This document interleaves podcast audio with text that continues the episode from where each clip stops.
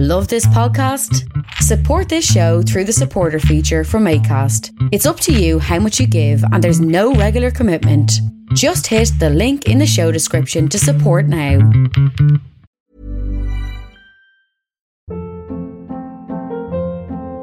Hold up. What was that? Boring. No flavor. That was as bad as those leftovers you ate all week. Keke Palmer here, and it's time to say hello to something fresh and guilt-free. Hello Fresh. Jazz up dinner with pecan-crusted chicken or garlic butter shrimp scampi. Now that's music to my mouth. Hello Fresh. Let's get this dinner party started. Discover all the delicious possibilities at hellofresh.com.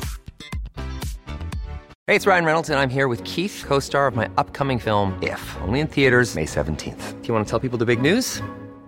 All right, I'll do it. Sign up now and you'll get unlimited for $15 a month in six months of Paramount Plus Essential Plan on us. Mintmobile.com slash switch. Upfront payment of $45 equivalent to $15 per month. Unlimited over 40 gigabytes per month. Face lower speeds. Videos at 480p. Active Mint customers by 531.24 get six months of Paramount Plus Essential Plan. Auto renews after six months. Offer ends May 31st, 2024. Separate Paramount Plus registration required. Terms and conditions apply if rated PG.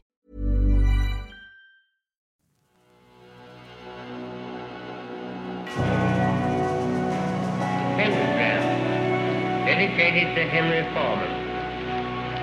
In the years of the primal force and the dawn of terrestrial birth, man mastered the mammoth and horse, man was the lord of the earth. He made him an oiled skin from the heart of an holy tree. He compassed the earth therein, man was the lord of the sea. He controlled the vigorous steam. He harnessed the lightning for hire. He drove the celestial team. And man was the lord of the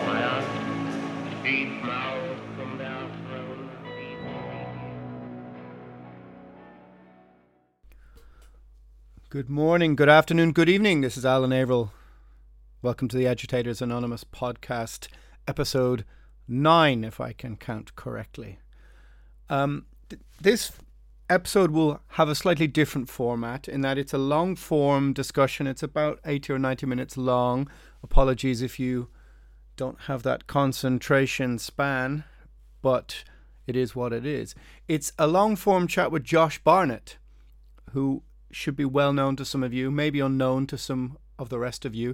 Well known metalhead, but um, MMA professional wrestler, martial artist, commentator, currently tied to the Bellator MMA, competing in their heavyweight division. Either way, it's an interesting chat. Josh is a thoughtful guy who has a lot to say. We touch on some of the problems in the world today, some of the situations in the USA, that kind of thing. It's a rambling, all over the place kind of chat that takes in stoicism, that takes in philosophy, that takes in all sorts of things, and not really that much heavy metal at the end of the day. But it's interesting. It's interesting. And I wanted to get the take of an American. I haven't quite felt like the noise needed my addition. I haven't quite felt that the entire commentary had sufficiently played out and that I was in possession of enough understanding, really. Shall we say that? I thought that maybe it would just be a case of fools rushing in if I was to rush to commentary. So I may do. I may do. We'll, we'll see about that. If you want to follow me on Instagram, it's primordial underscore Nemtheanga. You want to go to Patreon where I upload various other discussions, podcasts, writings, art. Go to patreon.com slash Alan Averill with two capital A's. And without further ado, here's Josh. Let me know what you think. It's an interesting, rambling, all over the place kind of discussion. It's also available as a video cast on my YouTube channel. Just search Alan Averill, and there'll be more of those coming over the coming weeks as I rope in friends from far and wide to come and have a little chat with me. Right, let's do it. It's the it seems to be the preserve of this new emergent um, what would you call them a non-working class to start a podcast you know uh, yeah exactly it's like uh, i i don't and then i think a lot of people get the idea that uh, uh, that they can just sit down and chat about their ideas and somehow it's going to be cogent and interesting and something that people want to hear uh, let alone that that other people are going to want to join in on it let's say guests and what have you. And you know i had a i, I did do a podcast for a, for a minute with fox sports but the production support wasn't there and they failed on measures having to do with uh, holding up their end of the bargain. So i put a halt to it but the difference between say episode one to episode six was night and day you know and and i've been asked to do podcasts since but you know my thought is is the juice worth the squeeze? Because i'm gonna you know put a lot of time and effort into it if i want to especially when people want me to talk about uh more uh, maybe specific and deeper type things than just you know having a raz or talking about fights or something like that then research needs to be done and if you're trying to stay up to date with certain with potential political or current things or what have you mm you got to do your homework. Otherwise you just come off like an idiot. Yeah. I mean it's it's it is unusual. It's i understand now why most podcasts have like the sort of uh, the straight sounding board or something like this a straight man or straight woman or whatever somebody talk to. Because just mm-hmm. talking on your own in an, in an empty room for 45 minutes or an hour off the cuff is pretty difficult i mean i'm i found it easier maybe than most because i'm used to doing interviews for years and years but um, I do have a kind of maybe like a sheet where I write a couple of words on it. But sometimes I'm completely off topic. But because I'm using uh, GarageBand, mm-hmm. um, I can do it's a bit easier to edit, and because I'm sort of used to using that. But yeah, it's it's not uh, an easy thing at all. In fact, to just speak off the cuff for 45 minutes or an hour, you know. True, and I think that's why you'll see um, many of the the YouTuber uh, uh, I, I don't know what you would call it, intelligentsia or, or commenters or what have you.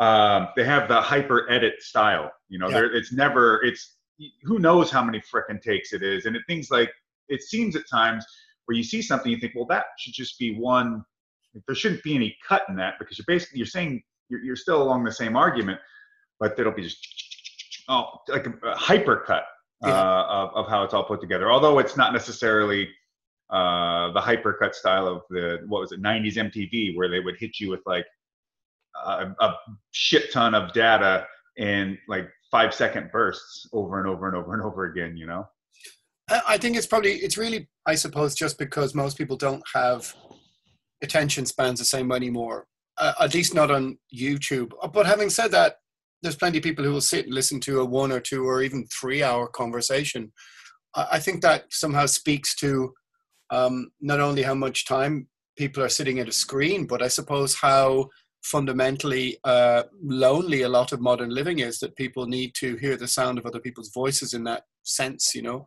I mean, who would have thought that a two hour chat podcast format would have mm-hmm. become so big, you know? Yeah, I, agree. I, I, I also do see it as a bit of a throwback to an older way of radio where there was a lot of um, content just created straight on there that was straight stuff, like talking about this or informing about that. Yeah. And uh, you know, I know NPR likes to keep up that that kind of uh, concept, and maybe some of the other bigger media companies still use it that way. But um, with YouTube, it has allowed a lot of people, uh, let's just say for one one medium, to get their ideas out there. And through you know, it's through that I've listened to all kinds of um, uh, lectures yeah. on various things political politics economics philosophy uh, either university lectures or even old lectures from um, you know that were recorded somewhere or recorded from television uh, some interviews and what have you now being made available like seeing even stuff from um, you know old old interviews of huxley or hannah arendt or you know people or rene girard but it's um, it's uh, the algorithm is changing it though. I think slowly but surely. I I would imagine YouTube wants to be more like Netflix really, and I think slowly but surely the algorithm will sift out smaller content or content that isn't um, used so often. It, it seems like it. They also seem to be inundated now with the mainstream, uh, you know, polis. You know, it's it's all CNN and Fox and whatever, and and and Disney and late night hosts. The uh, they're they're pretty much given um, uh, priority uh, space in YouTube to the point that they will get recommended into your feeds as much as possible. Mm. And uh, you, you, can listen to a political commentator, and depending on how the algorithm decided who that person was and what they thought, you got Fox following it, or CNN, or BBC, and and there's things where you can go look people up where they're if let's say they're speaking about a political or a, a um, you know a, a, more recent political uh, uh, occurrence or something like that, the mainstream sources were all you know maybe, there's a, a YouTuber who has a massive amount of views and maybe was the first person to really talk about it, but they'll promote CNN and MSNBC and all this other stuff over the top of it as you know this is the source that you go to to listen to it, not this guy over here. Mm. So uh, there's obviously been a lot of working in, in the background to help integrate mainstream media into YouTube, turn YouTube into a more mainstream media looking environment, and then you know the, the MSM using YouTube to try and recover lost viewership and ad yeah. dollars. Yeah, it's I mean it's a it's a classic sort of divide and conquer really mm-hmm. idea, or I suppose if you want to be more, um, you know, sort of daft about it, it's really just if you can't beat them, join them, and they've definitely sort of bought their way into the platforms in order to manipulate the content in that direction. You know. Yeah, and I would say that there's with the internet, uh, one of the driving forces with it, besides just dissemination of information and connectivity, it was the ability for another open marketplace for people to shop their ideas, their products, their what have you, and the the the opportunity for a true independent, uh, you know, individual uh, business or corporation or anything, or just a simple, just a, a person themselves to be able to carve out their own, you know, to use an overused term brand right? So they can mm. you, you, can create themselves from from from start. Like even i guess I can't stand his music but justin bieber came out of youtube and he started you know putting all this stuff up there and whoever was helping him with that. And then it, it launched him to a point that uh, the, the major labels took notice. Now instead of him going and creating his own label off of that he you know he went the the mainstream route which you know can't entirely blame him. But but now it seems like if YouTube is now, let's say, integrating into this this mainstream presence, and instead of the backbone of what made YouTube so great, the ability for anybody to have an opportunity to to put themselves out there in the world. Now, uh, the the true independent content creator is being quashed because they were proving to be too too successful and maybe too distracting from the the normal uh, uh, uh, run of the mill uh, paradigm of mainstream media. Yeah, well, there did get to be an incredible amount of noise, like so oh, for many, sure, so much content all the time. I mean, but I mean, most people are by now probably tuning in to get their news from mm-hmm. um, from the internet. I mean, I, I mean, I, even I have to admit, uh, there's a couple of sites I'll open to check. First of all, I still out of um, I suppose habit will open BBC. You know, okay, whatever to have a look there. Although even I find some of their stories a bit compromised the last couple of years. But I'll open Tim Pool to go to wonder, whoa, mm. what's happening in the US? And I've you, I will open it and I'll go, oh, you know, I'm subscribing to the same thing that I may often, I won't say accuse other people of doing, but of picking and choosing maybe people that resonate in your echo chamber. Yeah, the yeah the echo chamber problem. And I don't think I, I definitely think, don't think he's the worst. Uh, he he's not the worst offender in that regard, uh, nor am, am I. I think in reality, but at the same time, I am opening him to mm-hmm. see what some of the news of what's going on in the USA, and you have to kind of take that for what it is. Well, I think one thing that's important to I mean, it's not. It is. It is impossible not to have at least some, you know, some construction of an echo chamber, so to speak. But per, perhaps instead of uh, allowing yourself to construct an echo chamber, you just construct a, I don't know, a thatch hut. You know, something that absorbs and instead of just reflects. And so, therefore, if you want to keep adding sound into that room, you have to keep bringing it into it. And so, I think it's important that if you have your sites or places that you've gone where you've done the due diligence and you've you've seen their their ability, their objectiveness, their trustworthiness, and their ability to admit their biases. Because if you know the bias of a source, it shouldn't really bother you to to use it because you know what to expect for. You can discern the information and you can find the through lines. And uh, I remember a long time ago, um, I, I was searching and scouring the internet for around any story and it would take me to the furthest left the furthest right sites. It didn't matter but i needed to find the, that went between them because i knew that if i went to one space i would only get the thread the what was important to them and the narrative they wanted to, to speak from. Yet i knew that there was there had to be truth underlying pretty much every every every way of of uh, reporting on a story. I, it's just that I now had to get all that truth from everyone else because the the truth of a story that didn't fit the narrative that a particular uh, orientation wants will be left out, will be discarded or buried. Hmm. I mean, that's the problem with.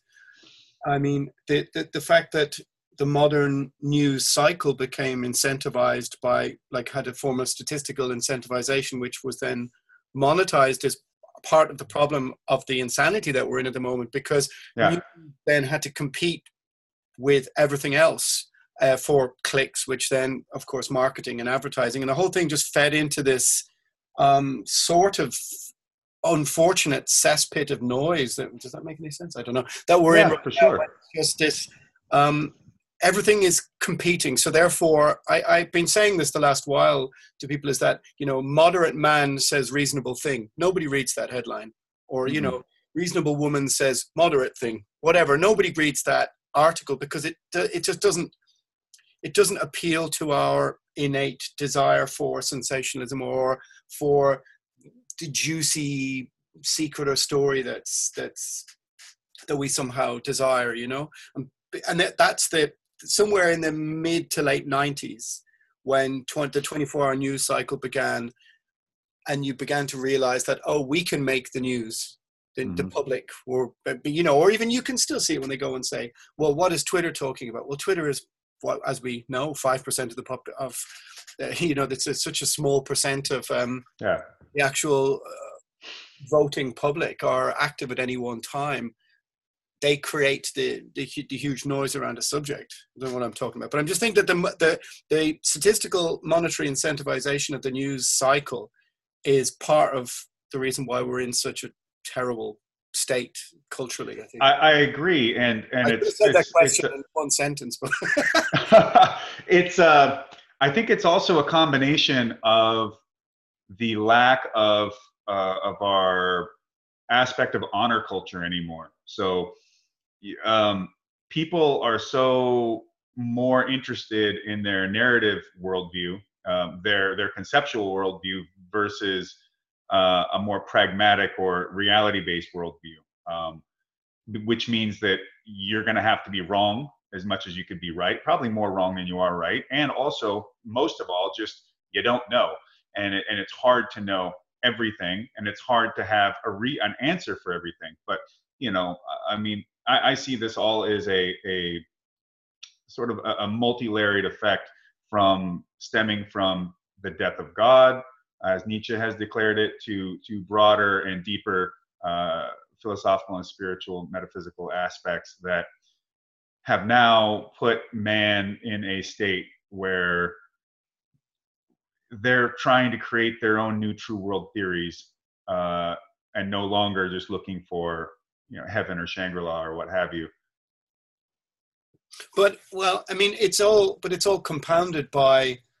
Um, I, I think that part of the problem is that uh, uh, just having some sort of emotional reaction to something has become a how could we say it you know an article of faith as opposed to an object of reason and that mm-hmm. we're sort of um you know we eschew the opinions of experts or people who've studied in the field and we've we've sort of decided that every opinion about everything is worth as much as any other opinion and therefore even mm-hmm. those who've studied or who have experience in a particular field it's why you'll get to see 60 year old professors um, debating 15 year olds on on the on the you know the the nightly news yeah. cycle you know it's um i don't know it's to me it's like some form of societal infantilism where we've we, have we have sort of um we're far less mature to reacting to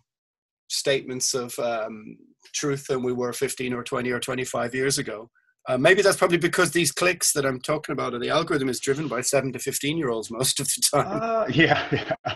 Uh, it's all Minecraft videos and uh, and what the annoying orange. But mm-hmm. I, I, I was just actually talking to somebody earlier today about um, I just the way I see society. It, it's it's uh, it's the devouring mother archetype, and and from it it is the creation of the puer aeternus, the the eternal child, the eternal youth. You know, everybody's staying in an infantilized state.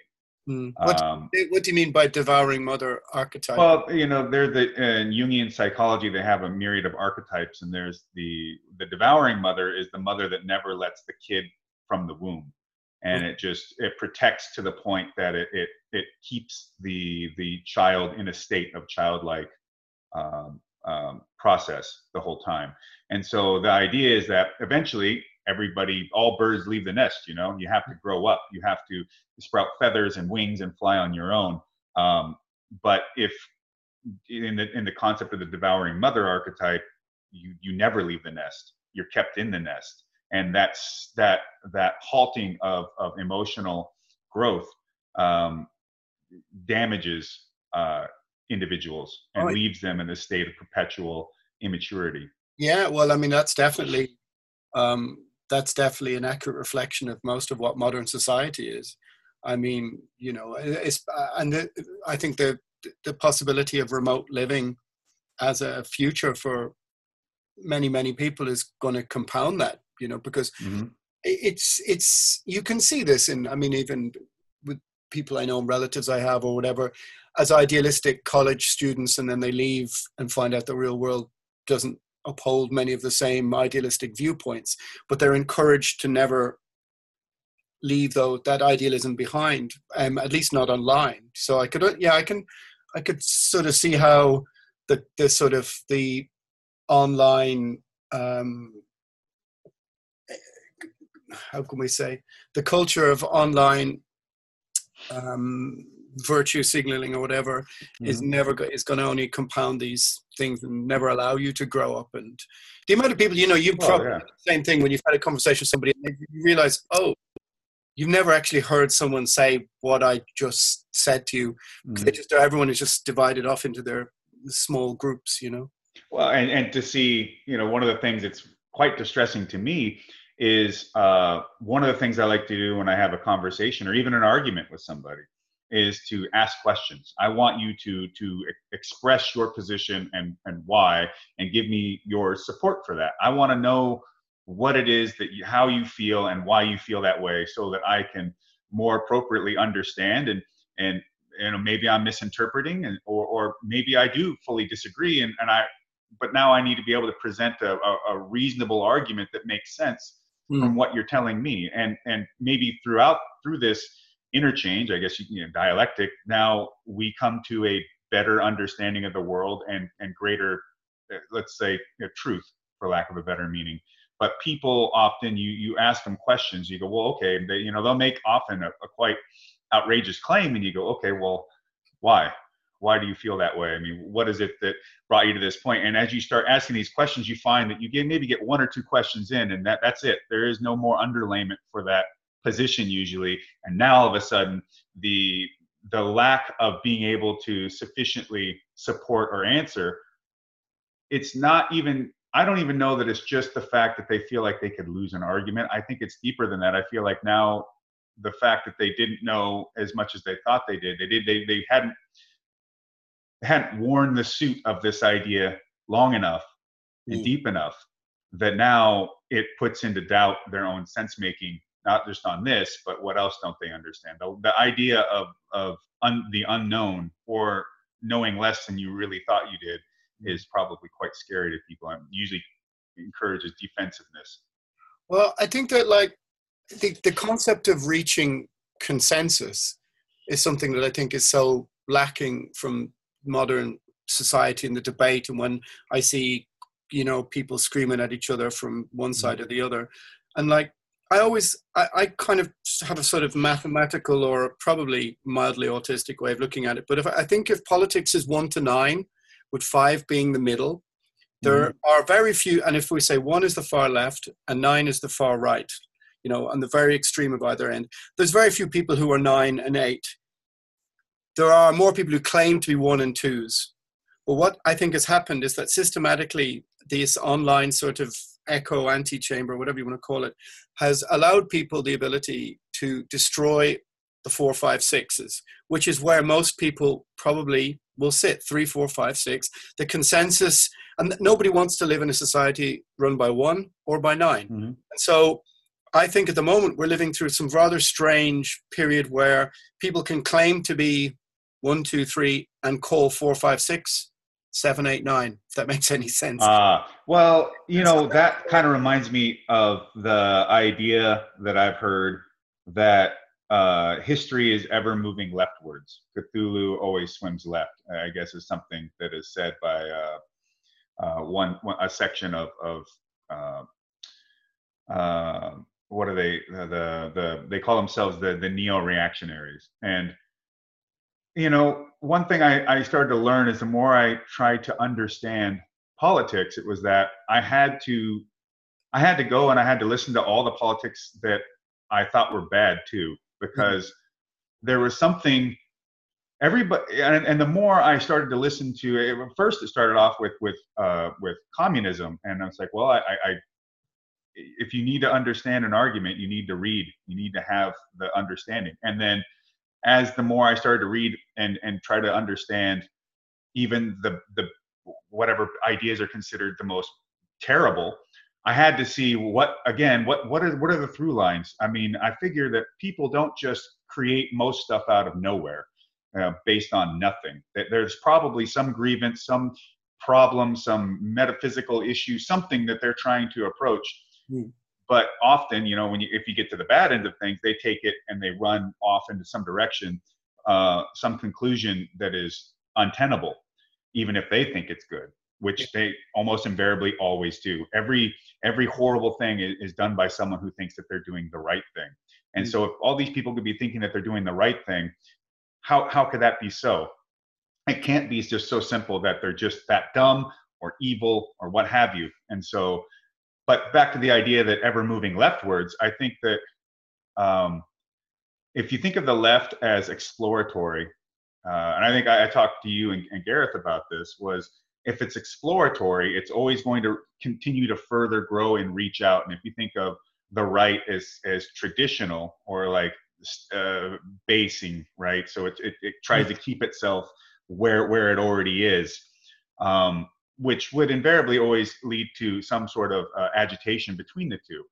But I think that our ever want to be exploratory is how maybe the idea that things are always moving leftwards. Like it's like once we get to one spot how do we get to the next spot? And how do we get to the next spot? And how do we get to the next spot? And exploration isn't inherently bad in any way. And i think that in a a, a happy well functioning medium you have a, a let's say a tradition a base to, to explore from and then you can explore as far as you want and if you end up going somewhere that doesn't work or that, that is bad, then you can return back to something uh, something that's a base to to then explore some more. Uh, I think that human beings have to always try to look out towards the future to some degree. I don't know. I think that uh, one of the problems is that the modern the modern uh, let's say the the right, if we call them, um, as in it's easier for the let's call it the new right, and I don't mean the far right, people who are mm. just left, just right of center, it's easier for them to economically move to the left.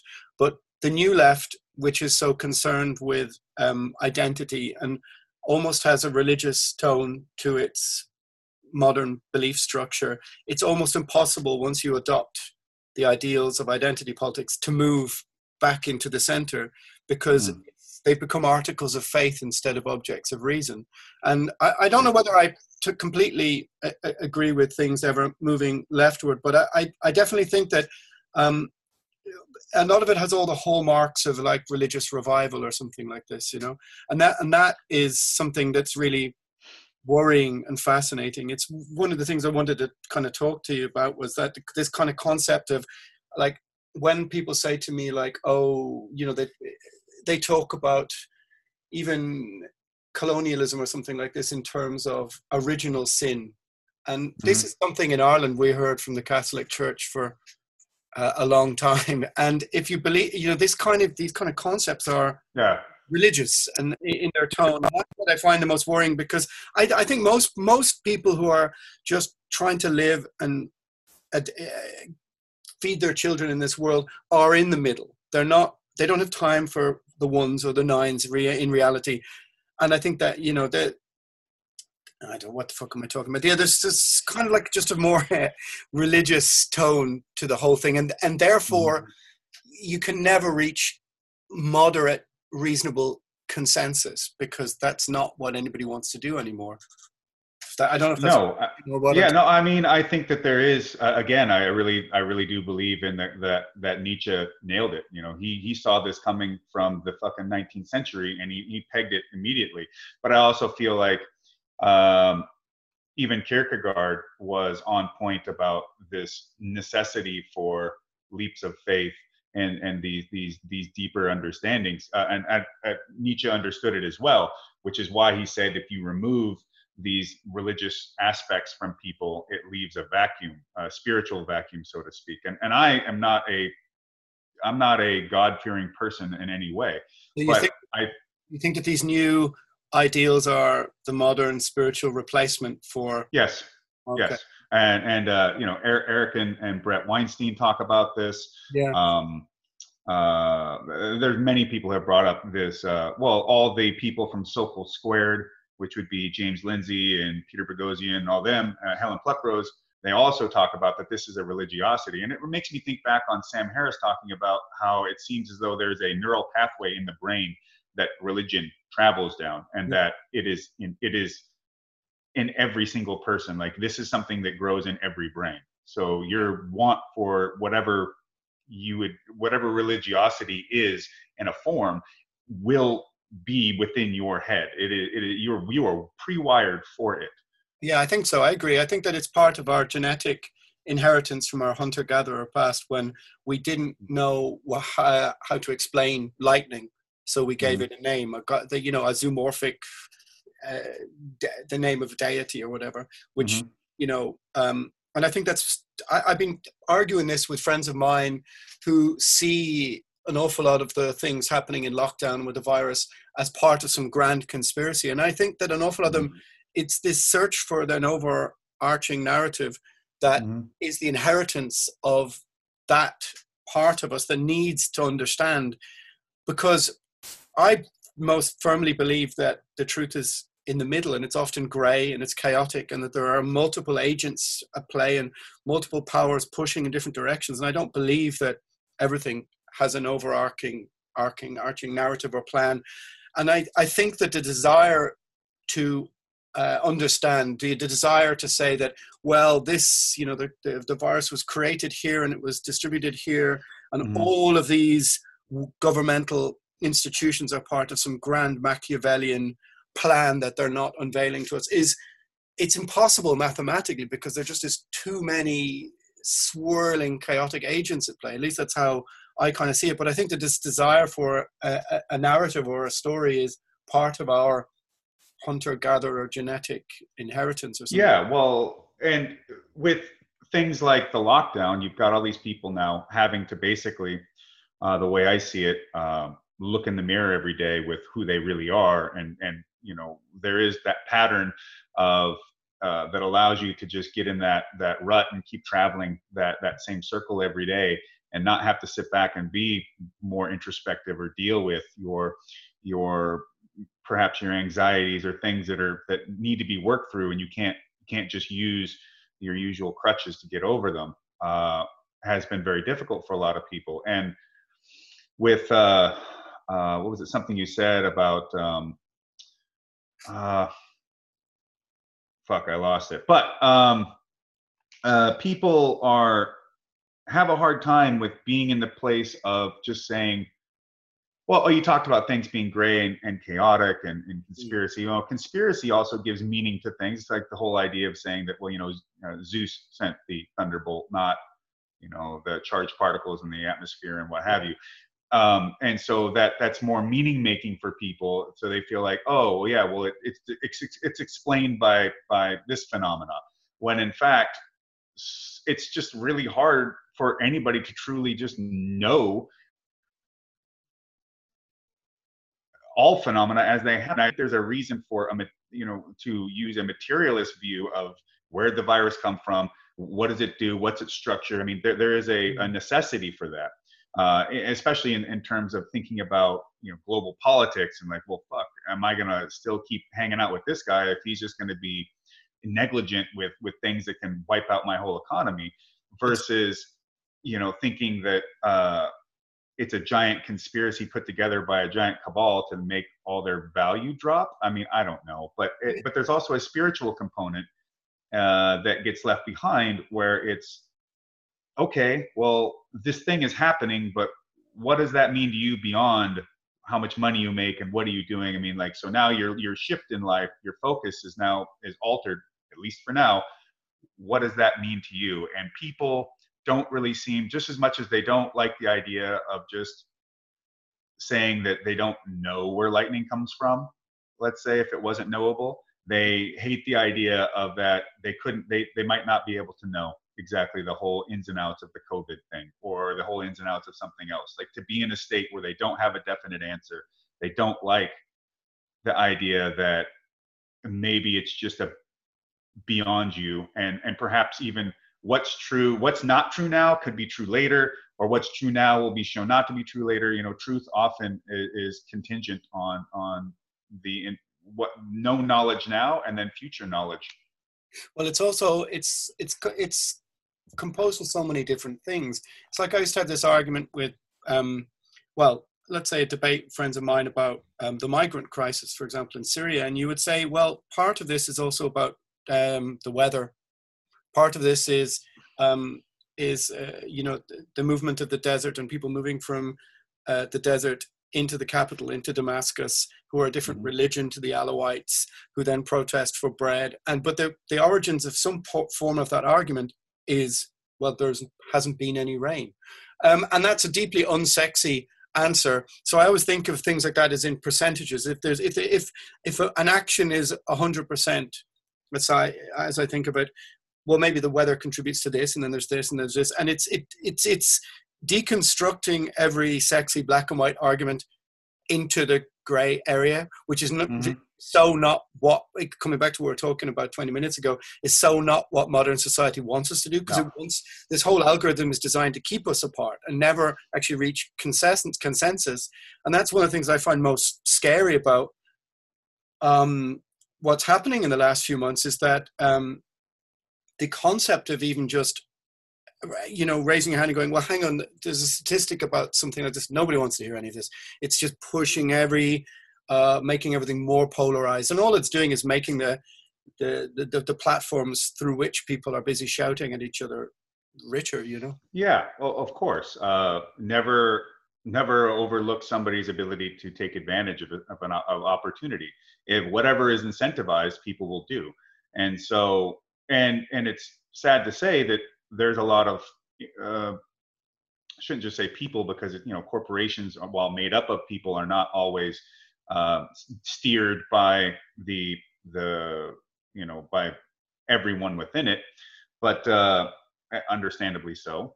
But um, the you know there's there's no there is a a sense that from even someone like a Logan Paul, the YouTuber kid, Mm. goes into a rioting mall situation, is running around filming him. It's just like, what are you, what are you doing? Or seeing pictures of people, videos of people getting out of a car at like a protest and, and then coming out, putting their sign up and then taking off. It's like, you will, you will Instagram influencer Yeah.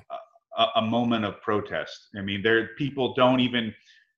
I don't know. I don't know that that some of these folks even seem capable of understanding the the disingenuous aspect of that and why not even just the act itself in that one moment but that that kind of through line in the way you operate in the world is just fucking terrible like it Yeah. will not lead to to anything beneficial not just for yourself but for others because if, if people are to be taken at their word but your word is nearly meaningless or is is able to be uh, elastic towards what you think your end goals are well then fuck all you do is you create uns- you you destabilize people's ability to orient themselves in the world based on the interaction with their family. but it's all part it's all part of the sort of narcissistic amplification of of of, of these um that social yeah well it can it can be commodified that's Yeah. the thing. It can be commodified. And it's not it's kind of like a it's not a coulda it's a shoulda. Like okay yeah you can. You can do a lot of things. You can you can you can build a product where you you deliberately make it so that it fails after a certain point so that you have to buy more of it. Land or you could just or you could build a really great one and while you won't sell as many of them you put a better product in the world you use less resources and so on and so forth. Mhm. i mean it's just you see it all the time. The, the you know everything is a trade-off. And so people willing to trade off in integrity um, i mean I, I just i think that it's a it's a ever ever spiral downward spiral. Mm. Well, that's I mean that's part of that sort of mid twentieth century or post somewhere between the, the between the first and second world war, the sort of birth of the concept of marketing and you know giving people what they desired instead of what they needed.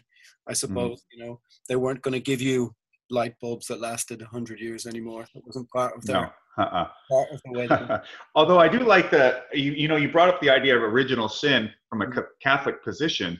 Um, I think that even you know I don't I hope this isn't too much of a tangent. Even the, the concept of original sin is a co-op now, and that is the original concept of original sin is not the way original sin is being used anymore, right? So the idea of original sin being uh, imperfection, let's say, or um, uh, the idea that with with free will comes the ability to create um, happiness and joy and pleasure, but also the ability to create mayhem and destruction and, and suffering in the world, and that you can create that suffering because you are an imperfect individual. You know, you are not a perfect being. And so in reality, you might, you're probably creating your own suffering and you're creating suffering for other people. And so the idea of an original sin to, you know, it gets, I understand that Catholics love rituals and shit. So you got this idea of repentance, and uh, I guess it could even be, you know, it'll vary between I don't know monastery and order to like self-flagellation to just you know, you know, confession or what have you. But the idea of your of being reminded of your imperfection isn't necessarily a bad thing. Mm. But then when you take and you start aligning ideas like you are you are born perpetually terrible like Mm. literally mal you know with malintent and and and in malicious act and and belief now you've got something different now you're not just working on betterment now you're already accused of being terrible of being a terrible thing being being something that's uh, uh not uh, broken not imperfect but broken Well, that's what I. know? That's what I've been trying to dig down into and think about and talk about for the last while. People is that is that I mean personally, I think say what I meant it in regard to original sin is the idea of intersectionality, which I think is um, Ah, an right. intellectual dead end. Um, it, it because if if we believe in inherited inherited guilt, I was having this argument with somebody just yesterday. I said, well, if you and you know this girl she believed in intersectionality. I said well then does that mean is it retrospective? Are we allowed to say that um Irish Republicans attacking the United Kingdom in the 70s and 80s were justified because their targets were um, part of an intersectional uh, structural oppression of Irish people that goes back hundreds Correct. of years. And she's just like, "What the fuck are you talking about?" I said, "No, just bear with me, Mhm. because if you're saying you believe in it." And that you know, and we must all own, own up for our part of a colonial past. And I said, well, I don't believe that because a I wasn't born then, and I don't believe in inherited guilt. And also, I don't think the Irish had an awful lot to do with that.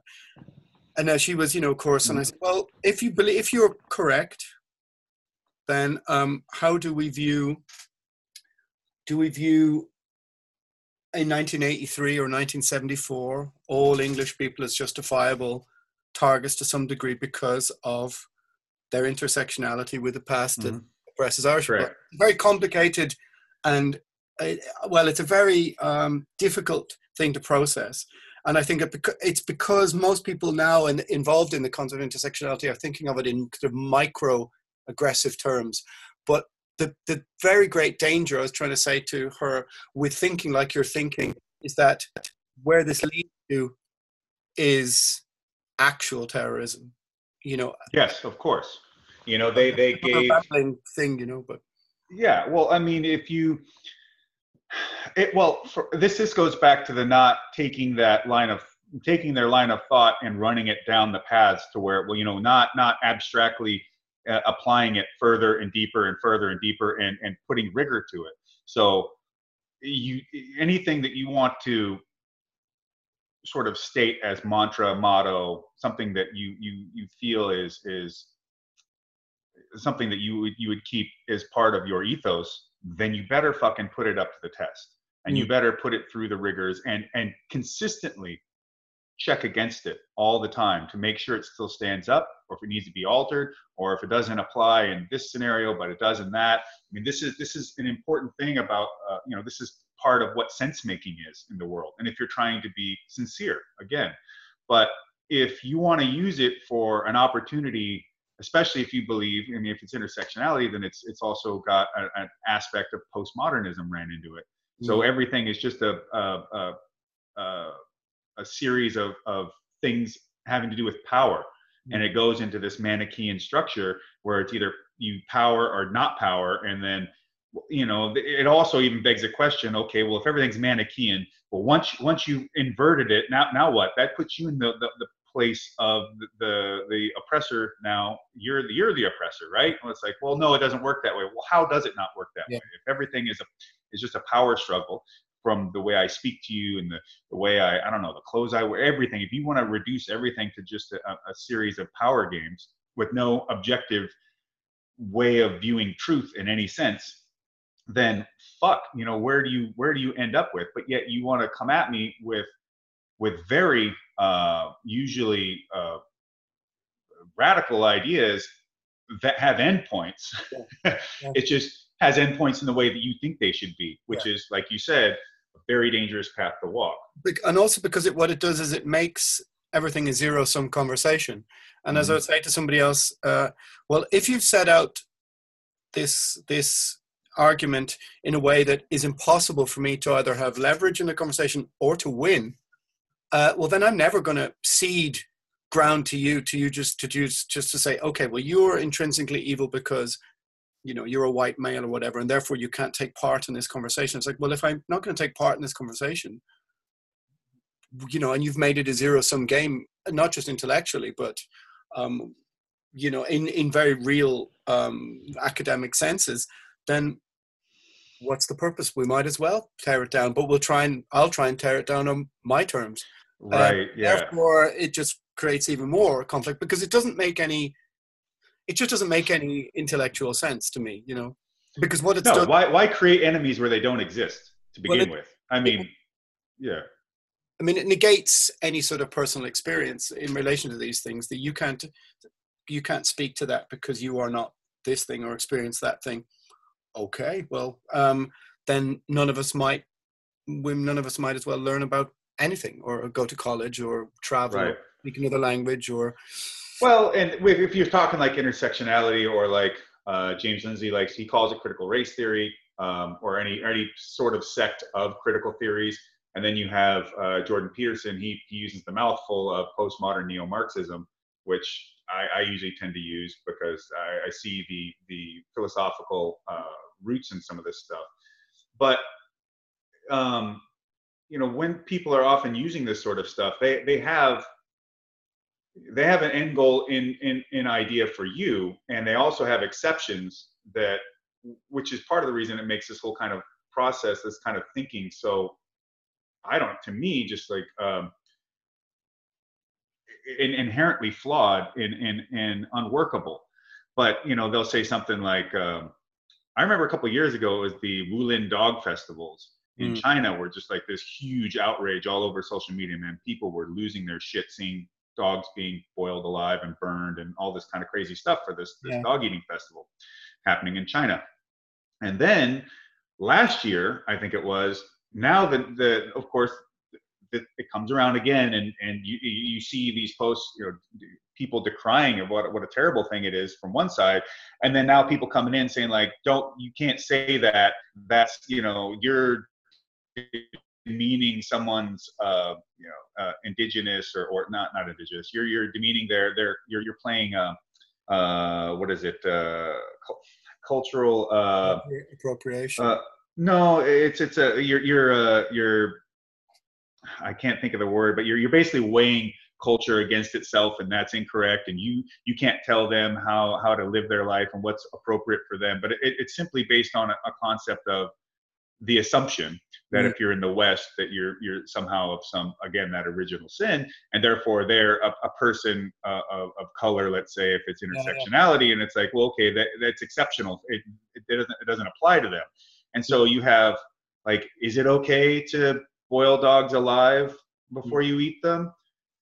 Am I, I allowed to make that comment or and say that I don't agree with it? Yeah, I mean, we. Or we am I a racist and uh, some sort of a, uh, uh, cultural absolutist or whatever? That that if if I, it just I. It's a conundrum. It, it, I think a lot of people. Yeah. It's a conundrum we all find ourselves in and and you saw this when it, which was um, you saw this compounded in you know Trump calling it the China virus, this, that, and the other. Mm-hmm. And I had this discussion with again with another friend, and I said, well, you do realize that the political party that's in charge of China right now is the same party who were in charge in the Great Leap Forward. And then it was like, what's the Great Leap Forward? And I went, oh well, okay. Oh, yeah. Um, you and you know, 20, 30, whatever it is, 40 million people uh, dead, that maybe that might, you know, color your, shall we say, color your palette a bit more intellectually rather than just being worried about. But I get it there. You know, everybody's just trying to win and get the sound bite, and it's just not yeah. possible to. Uh, People are trying to win. People are trying to win at, at everything all the time and win over things that don't need to be won. You know, if you and you'll know it as someone uh, who's who's probably seen even more of the world than I have. But being in the world, uh, in the Heideggerian sense, and and also just in the literal sense, changes everything. Mm. Being in all these different places and seeing all these different people and different cultures and different things, and seeing the the the seeing how people are more alike than they are different, how the, the, the spiritual through lines, the cultural through lines, all the kind of stuff, uh, the, the variance in architecture, the, the mimicry that also turns into a new aspect. Uh, it just, to me, I was talking to somebody and they said something well, you know, I wouldn't want to, I don't want to live forever. And I said, well, I don't know if I'd want to live forever, but I'd like to be able to live as long as I wanted to. And then and they go, well, how long would you live? I go, fuck, I don't, I don't think I could see and do everything in even 500 years I'd, I'd, probably have to live like maybe at least a thousand 1500 and they're just like why would you want to do that and i go i don't know how anybody with the wonderment and the amazement of the world mm. would not wouldn't want to you know i know that there's plenty of suffering out here and terrible things that do happen but there's so much amazing shit that uh to think that there's no way for you to even scratch the surface of it in in an 80 year lifespan Mm. Yeah, it's a little depressing. Yeah, maybe. Well, especially now, since we can't go anywhere. But yeah. maybe, maybe become a Buddhist and hope for a good deal out of reincarnation. yeah, perhaps. And and you know, everybody being cooped up is definitely playing big into the the more um, uh, more extreme elements of reaction. I mean, yeah, there are political uh, bad actors and, and that are always looking for an opportunity to to turn something from from a from a shout to a blaze. But mm-hmm. even still, now people are. You know, I think whether they know it or not, it's an opportunity for them to get outside. Yeah. Right. They can jump outside and they can do something that they find that they they, they think is meaningful.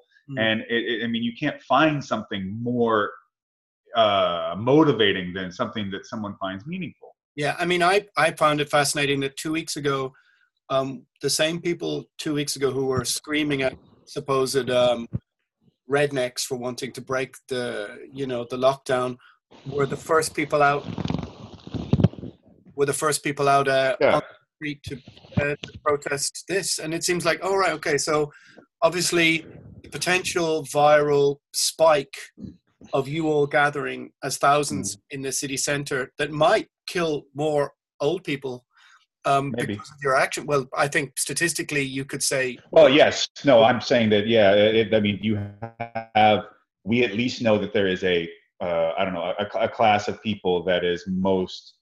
Um, at risk. Uh, yeah, most at risk for it. You know, I have a friend, a, Scot- a Scottish uh, woman, whose dad is doing some security stuff for something and she is a cancer survivor. So she's worried that as a um, uh, what is it? Leuke- uh, not leukemia. Uh, as a uh, uh, chemotherapy mm.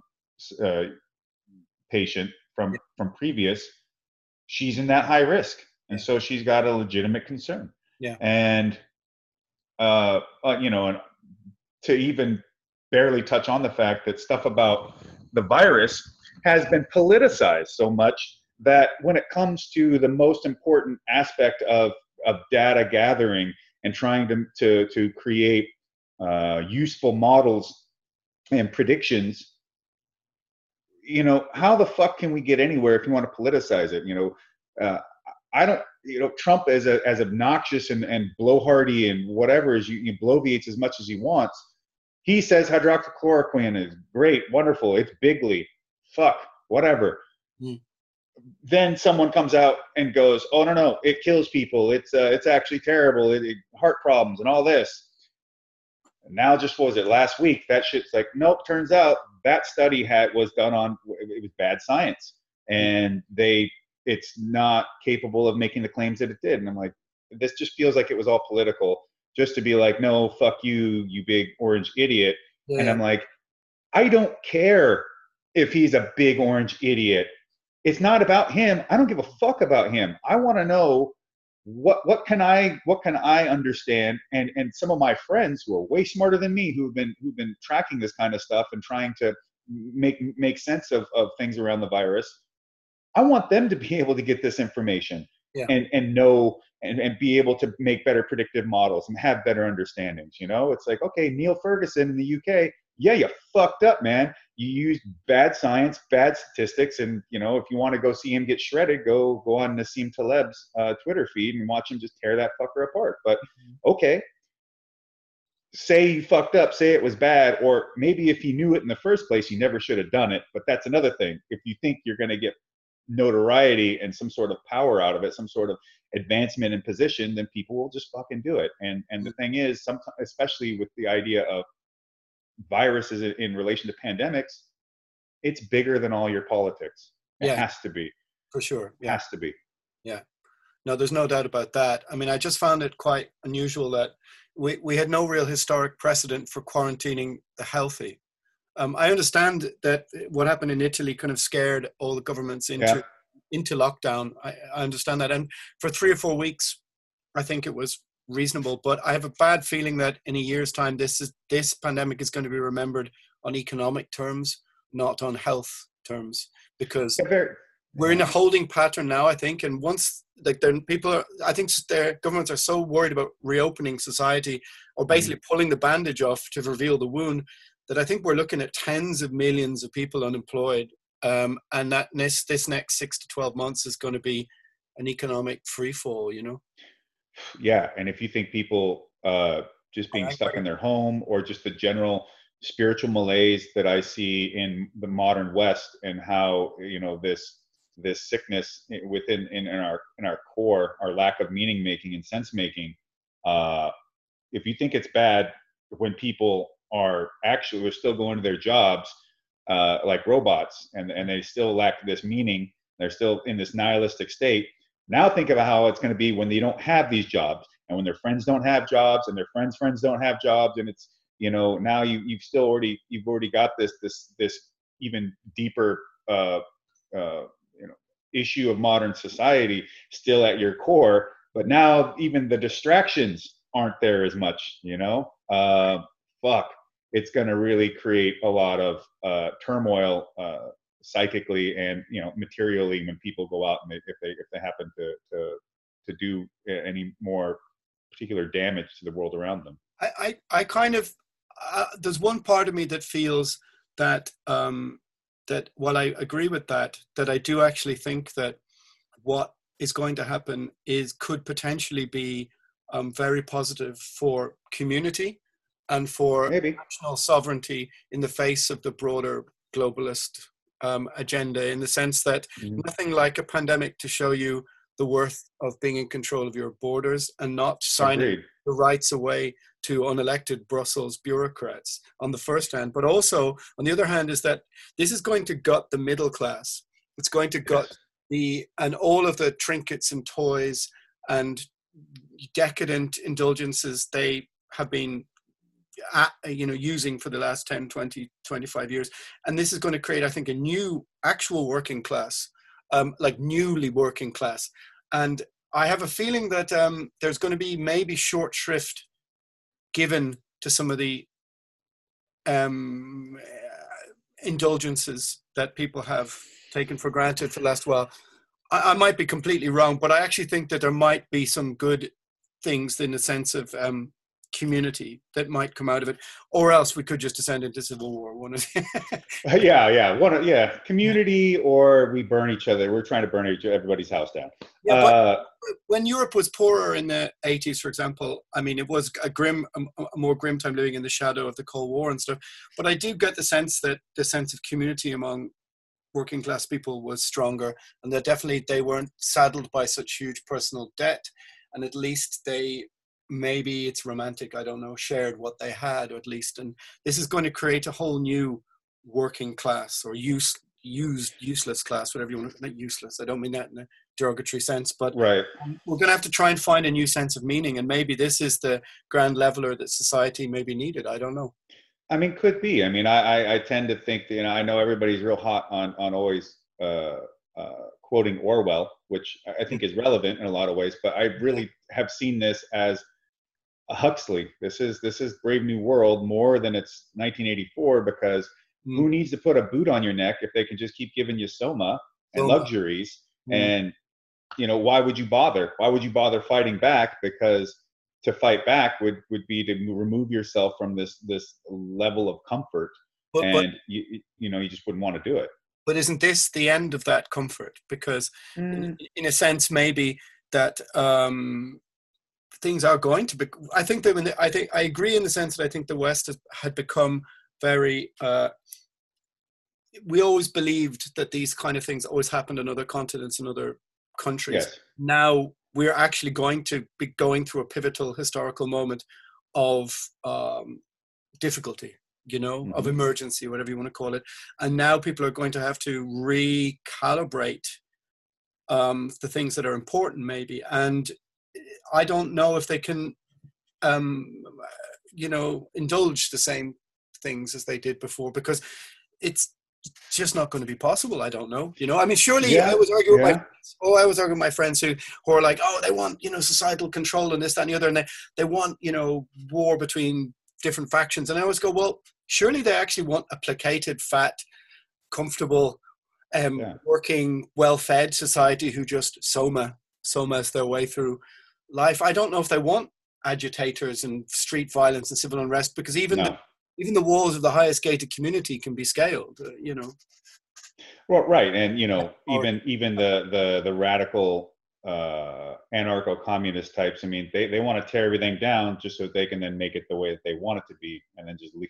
You know, and then you know as if somehow when that they're devoid of the pitfalls of being fed soma themselves you know they're part of this society and so you know we're in denial if we think that any one of us is somehow beyond the the softening of our edges hmm. through mm. the the easier aspect of modernity and you know even you know we we overlook what's a what what is available even at the lowest levels of our society now compared to where it was say 50 years ago yeah. and it's kind of a like well what have you done for me lately idea mentality or a you know um, well i can do this but that other person has that you know there's a, a ton of ressentiment as as nietzsche would say you know not just resentment but this this deep destructive ter- uh, uh, envy to the point of resentment, ressentiment, where where you cannot ever find a fulfilling aspect of anything you get because you'll always be resentful that there isn't that it, that there could be something more or somebody could have something that you don't or you know it's it's I guess it's uh, mimetic desire gone gone mad, mm. you know. Um, but uh, yeah, I, I mean through calamity, humans change, mm. right? So through all of this, I mean, it's been good to see people reaching out to one another more, conversing more. I know I personally have have tried to to be well because I'm not running around all goddamn day long trying to take care of a million things. I, am talking to people and reaching out and spending more time mm. um, trying to check in on people. Um, and I think that that's, I mean, that's a necessity. You know, this ability for us to to isolate ourselves off and then just yell at apps for services all the time where even though they're being prepared and delivered by people they're just they're just we don't see them as people anymore. You know the mailman is not somebody that is a person who comes around and is doing a job just like everybody else is doing a job. No they're just a service that shows up. You know your your healthcare is just i want to be fixed now. Do it for me as cheap as possible. Okay, great, go away. I don't ever want to talk to you again. I don't want to have to see you. Until it's like, well, you know, that's a person too. So mm. I mean, at the very least, try to reconnect at least with with the fact of we're we're all tribe and community of a of a sort. You know, I remember at at the lowest points of my life as far as finances and being a professional athlete I mean, in a very dangerous sport, being a fighter my healthcare was having personal relationships with doctors and letting them letting me pay them directly and working it out and having just just that relationships. You know we're built on relationships and people don't want relationships they just want satisfaction. They yeah. want service delivered and you can't you can't keep that up. And eventually as we see it starts to deteriorate at your your your your core or your your spiritual core. And i keep using the word spiritual because I can't figure out a better way to describe that thing, that miasma, that kind of that, that element, you know, the soul, whatever, that we can't materially define. You know, it just, you know, uh, I, I could hear someone else sing uh, Lain with the Wolf, but it doesn't mean it's, it's not going to have the same soul as the way you sing it, which isn't necessarily to say it's going to be worse or better or anything, but it can't have the same, it, it, it wasn't sung from you. And even then, if you sing it tomorrow and then you sing it on Saturday and then you sing it two years from now, it's still going to have different elements of whatever your soul is going through at the moment that mm. wasn't when you wrote it. And who knows, right? You know, we are a ever uh, slightly, you know, morphing being. Yeah, I mean, it's a, there's definitely a, a, a lot. I, I, I, do agree that there's um, a definite uh, spiritual malaise, a sort of soul sadness, a sort of soul sickness in the mm-hmm. in Western society that at least it's it lost any belief in any of its core tenets, any of the ideas of the Enlightenment or the you know even any belief in itself as a concept. It just definitely seems to be spiritually redundant and it's been yeah. replaced with, I think, um, a hyper, a sort of uh, an examined hypersexuality that isn't yeah. that, that is unhealthy, and I think it's been replaced by decadence and materialism, and you know, and oddly enough, um,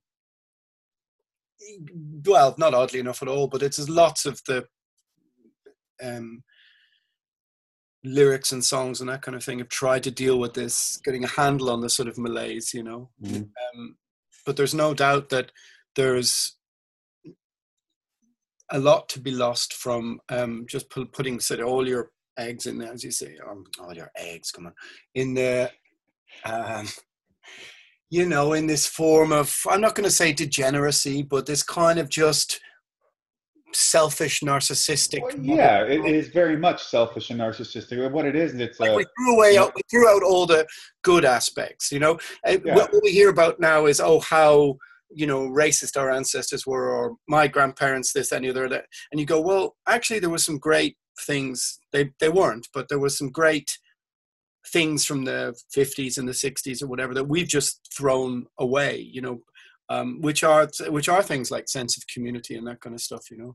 yeah you can't you can't uh, just damn everything and, and and every aspect i mean it's it's it's just like you know i i could sit around and and you know hate i don't know i hate communism right? But what what good is that if i don't understand it and also don't haven't even bother to look at to see like well what's their grievance? I bet you i bet you they have a grievance that other people have the same grievance. And you know i, I look at you know and maybe the, and the way that they see how that that prescription to that okay i don't agree. But the fact that they see the grievance you know marx taking a look at the the meaning being placed on things more than on other more valuable aspects sure but uh, it doesn't just take him to see that. I mean many philosophers have said it and it's and you can use decadence and and what have you but i i think we could simplify it down to um it's instead of meaning it's dopamine it's serotonin it's the it's the chemical receptors that give you that that hit of good good feelings and good vibes uh what have you. But instead of you know things that are really meaningful aren't always fun No, right? And you know uh, i know it's weird for people to think like how the why do you like fighting? And i and i try to explain it to people and, and at least to, to one of the simplest things i can say is like it is the most meaningful thing i can do. Yeah. and it brings me closest to meaning as a human. And they're like i don't see how that could be. You know this guy's trying to kill you. And i just go well i think on the edges there between life and death is where you find true living. You know it's the idea of building your mount your homes on the side of mount vesuvius. Yeah. fucking uh if if eternal recurrence is a is a is a is a true thing then i want to be able to go through my life over and over and over again. I want to be happy when i when i when i'm pushing the, the boulder up the hill as sisyphus. Yeah. I, I don't um and that's i know that's it's easy to say and really hard to do. And it, it's taken me it's taken me a whole lifetime to even realize why i liked fighting so much Yeah. at all like just the whole act of it. Why did it even resonate to me? It's not wasn't just about causing harm to others or fighting for your life or what you know it, i had to i had to peel it apart to try and understand it because if this was going to be such a big thing to me i needed to know that. And i think this is things that are just very difficult for for people to do. And whatever circumstances in my case allowed me to explore it in a in a, in a way that was as was healthy enough to get to this point. Yeah. but i think i was starting to get on a sidetrack. One of the extensions of this is that uh, i think one of the, the bigger overall things that isn't being talked about is with the current protests and things in america you know there's the talk of racism Hmm. but i think there's something that people aren't tapping into and that is and you talked about the the lack of faith in in the, the west as a as an idea and other and, and other spiritual elements there's lack that lack of faith is extended onto that the state apparatus now Mm. because and normally how it, things used to be to my understanding is that the police were more uh, an extension of the citizenry that worked under the state apparatus Yeah. obviously we proxy out our violence in a rule of law society but the police and the citizenry are have grown into a, a great chasm and Yeah. people see the the the police as the most direct involvement with the state that they ever have the police write you tickets and arrest you and do this and do that and and and make you aware of the state apparatus like Why do you Like, think it is? Wh- Why do you think that that that relationship has deteriorated so badly? Is it a homeland Uh. security issue or a a, a, a post Iraq um, hangover or something like this? Like why? Like when did the police become adversaries to the public as opposed to um, the they being there to help them? I, I, I've often asked. I, I don't I don't know. I, I think that it's been a patchwork thing where in the major cities, I think that maybe as far as the points in the maybe the 50s and 60s, especially during the civil rights era in America, that the police became more more known as a seen as a state apparatus and an expression of of of of the state on the people than being about the securing of of of you know life, liberty, and happiness and enforcement of rule of law. Um, but that necessarily wouldn't. I don't think in the '60s that wouldn't necessarily be in Montana or you know maybe uh, R- Redding, California, someplace up north. You know, it, it would vary from place to place, and always, of course, the major metropolitan areas are always going to have more, uh, uh, more, more things going on, of a greater collection of people, um, and, and just what problems they have are going to be more greater, varied, and often uh, more amplified. And Mhm. so, you know, you get the protest in a, in a major metropolitan area, you get more people, more people, more stuff, more opportunity, more opportunity for bad actors to join in to try and devolve a crowd into a into a into a frenzy instead of a instead of a, a protest. I mean, which people I don't think they, you know, it, it- it's in, again back to Nietzsche. Uh, a, a, a- man has his own mind, but when he goes into a crowd, he he give he throws it away and takes on another. Mm. Uh, or the idea that uh, madness in an individual is rare, but in crowds it is it is common.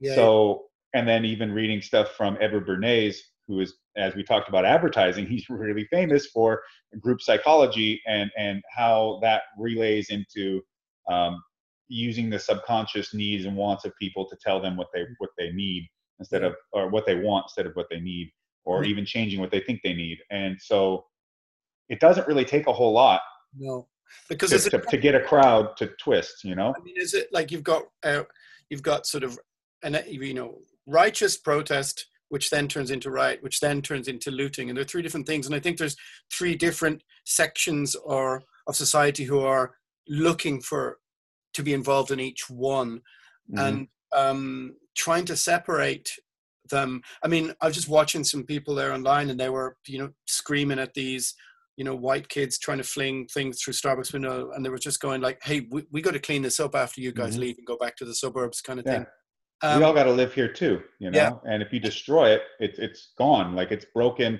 Uh, there, there's nothing to be done about it. And I think even the people that are not that didn't show up to loot or be bad actors, I think that you know you see you're seeing more an expression of this loss of meaningfulness. And people will talk. They're going on and on and on about the looting. I'm like, okay, yeah, I can I can see it. I mean, that's that's not hard to see. Mhm. But I go, what are they stealing? Mm. And then, well, well, they're stealing a bigger TV.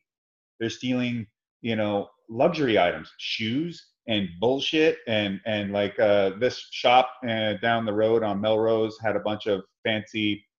Uh, there's this artist, KAWS. He has like these, uh, I don't know, figurine things, and there was a bunch of these ones in there. People were going in there and, and stealing a bunch of those. You know, broke open the thing, and I'm just like, what is that? I mean, Mm. what does that really give you? I mean, and, and, and in one sense, I would think, okay, maybe if you saw an organized group of people hit a place, steal things very specifically because they're going to fence them, right? They're thinking, okay, I'm going to, it's not just the, oh, I'm on the come up, right? I just got a new, who gives a shit, bullshit piece of material item that really isn't going to do much for you in life versus okay, we're deliberately going to make money off of this. We're going to be opportunists for for a bigger picture, a grander scheme idea. Okay, well, you know, I, I- I'm not into people stealing anything, or, but does it just that, you mean you can be- understand that? or does it just happen to be i'm here in front of this right now let's smash it That maybe, and that too. You know, once it starts going, it's like, oh shit, a man uh, loses his mind and takes on another, and I and, think- and you know, I see like people, what stealing the TVs and the, it's just this, this dumb stuff. It's like, okay, uh, did you did you really need a bigger TV? How's how, did that really make your life better? I mean, wanting, uh, you know, it didn't. It doesn't. It doesn't really. Uh, to me, it's just an extension of this this looking to fill things with things instead of meaning, and you know, and they all, all these people know that there is a problem with their state apparatus and accountability, and the police is the most direct thing they can interact with here, and the thing that directly interacts with them the most but it, you know, deep in their hearts, they know that their city councilmen, their fucking senators and representatives and all this, they can do shit and they're not held to, held to the same standards that we are when we get parking infractions mm. or God forbid, you accuse me of, of trying to spend a counterfeit $20 bill and you and your buddies, you know, plant me in the ground to the point that I die. It's like, okay, well, how about when you fuck up the water in Flint, Michigan, hmm. and you leave all these people fucking stranded without water how, how how about you take you own up to that? And and if you were incompetent and negligent to the point of prison sorry. I mean that's just that's to me what you take on when you take on the role of being a public servant like that. Great power comes great responsibility but people aren't held to the responsibility. Um, um how i mean it sounds like a huge question but what can be what can be done to sort of redress some of this craziness? I mean, is it just as simple as, for a start, trying to get rid of Trump, or what? You know, I I keep telling people there's no voting out of this. Hmm. There is no voting out of this. It I mean, will not. You the alternative. You can, you can vote in someone else. That's fine. They're gonna keep the same fucking kicking the can down the road. Now they, they'll probably. I almost guaranteed they'll be more elegant and they'll be more TV proper, and they'll they'll represent a politician in the way that you. But expect. they might not be. But they might not be like a lightning rod for polarization in the same way. You know, but it's, it's obvious by now that it's it's obvious by now that like at least it seems to me that okay the you know the the, the, the fuck you that he represented fair enough but like you know by now i can see with things unraveling that if you obviously elect a clown expect a circus as the t-shirt slogan says yeah yeah i fuck, dude, I I don't know other than the only thing I can think of is the act of individual personal responsibility and mm-hmm. then the ability to be the drop in the water that sends the ripples outwards to then as you interact with everybody else in life set the example and continue to be the example to, to encourage others and hold other people to it hold people to their word and, and yet and yet also don't be out there trying to be like I'm better than you and I'm going to shove it in your face, but be more to the point of, hey, man, anyone who gets anywhere fucked up along the way and will fuck up again. And to have, I'm not into this whole empathy thing because I think that's been misconstrued and people have taken something and turned it into a buzzword instead of thinking about the actual psychological ramifications of empathy, especially empathy in a, in a world where you are now connected mm. in a way, like by by proxy, to a bazillion amount of people with all their stories and basically all their personas and any emotional content that can come with that. You start taking all that on in an actual empathetic sense, you'll go fucking nuts. Yeah, yeah. And I think you're you're seeing that, uh, especially with uh, social media. But I think the better word is altruism, and that you actually act upon it as opposed to, you know, an emotional state. I think would be um, more uh, give people more providence or more um, mobility if there was altruistic action as opposed to empathetic action. So I, I, I not really, I, I kind of agree with you. I think the word is overused and a little bit empty because it's just mm. really an ideal. It doesn't really enact much change. You know, you don't really get. I read a equity. An interesting book on it called uh, "Against Empathy," and it's uh, by the psychologist and, and he's not saying that empathy is a bad thing or you shouldn't have it or use it but he just starts defining the difference between empathy like different types of there's a couple different types of empathy and uh, rational sympathy and how these processes work uh, through um, i believe like uh, brain imaging all these different things and, and, what you're what you're doing when you're being empathetic um, uh, of the i wish i could remember the both types of empathy or sympathetic and, and how, how these things affect the way you mm-hmm. react to these things. And that, you know, empathy is emotionally draining. It, Yeah. it, it is taking on the the emotions, the eh, which could be the pain in, in most sense, the pain and the suffering of other people onto yourself. And Yeah. now you do that every day, all the time, in everything you see. Holy shit, you're gonna feel horrible, and you're gonna think the world is horrible. And for you know, probably for some sort of evolutionary biological reason, we react to this negative stimuli so much more positively than we do to positive stimuli. It's like you said earlier, moderate man says moderate thing doesn't do anything for anyone. And to be honest, positive man says positive thing often isn't really useful to people either. No. It's the negative response which gets our engagement uh, far greater than the positive. And and you know, be that as it may, if you want to say it's from an uh, evolutionary sense, we can make a choice to do to, to, to not do that way. You know, we can make a choice to to to react more to positivity and to put more positivity out there and to, and to even try and give more positivity to people Mm. than it is to uh, to to bring negativity in here. Well, for And, sure. uh, I, I, I totally agree, and I think for sure um, I'll sort of try and wind it up now a bit, but I think that for sure part of this is consensus as well. It's the it's to, it's to try and bring disparate groups of polarized people to try and have a conversation at least with each other and meet in the middle. Because I don't, like I said, I don't think one anybody wants to live in the state run by the one or the nine um, and No. they, they really don't. And um, the, the the the attempt to reach some form of consensus is is one of the things that we've built our society on. But it seems like some you know people are really hell bent on trying to tear that like down to the ground. You know.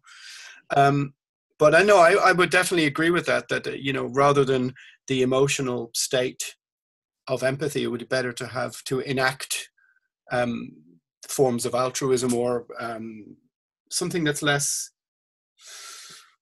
well i suppose just something that has more agency in the world you know Yeah, I mean, and that's really important too. Is that even with everyone you interact with, try to uh, and, and for me as a as a coach and a mentor and all these things, I always try to do as much as I can to instill as as not just instill agency, but instill the the, the understanding that they have it, that it's a choice to make, and that they must continue to make that choice. And with agent more agency, more freedom comes more responsibility, and that's just that's there is no other way that I can figure that seems to help people orient themselves in the world better, other than to to know that they are an, an they themselves are capable of of of creating action and reaction, Yeah. and it's up to them on how they want it to be. And uh, you know, I guess, and from that, you know, I said you can't vote a lot of these problems away. We just can't.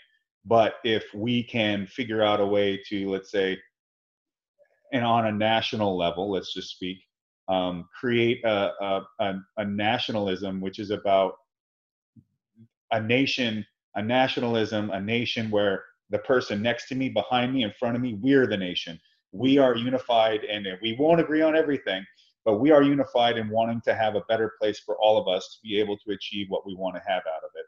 And if we can be more unified in a cultural sense, um, then then we can try to start tackling the issue of how do you deal with the state apparatus Mm. when it doesn't want to be accountable you know because being accountable means ah shit i could lose my job my power my money my what have you and and where that self um uh, i don't want to just say selfish this this this um self-derived need overcomes the need of of of creating the best nation state you can for its citizens Hmm. to be able to flourish and and have the the most mundane simple happy life that they can have or simple meaningful life i should say happy is a stupid term to use or to have the the grandest elon musk crazy meaningful life that is Hmm. very rich you know has a lot of money and things and whatever but at the end of the day that whether you're you're at the one end of the spectrum or the other that you have that meaningfulness and you're not you know one step away from being fucking stuck behind an eight ball you can't get out from behind Yeah. you know well that sounds like a very good note to uh, end things on sir it's been an hour and 20 minutes or so an hour yeah But that's a pretty good way to end it. I think that that's what it is. Is that you just to try and move people towards um, discussing things and bringing out the best elements of their character. I guess you know. Yeah, help people flourish. People have not just uh, inherent, or people don't just have always um, things that you notice right off the bat as far as positive traits, attributes, and skills.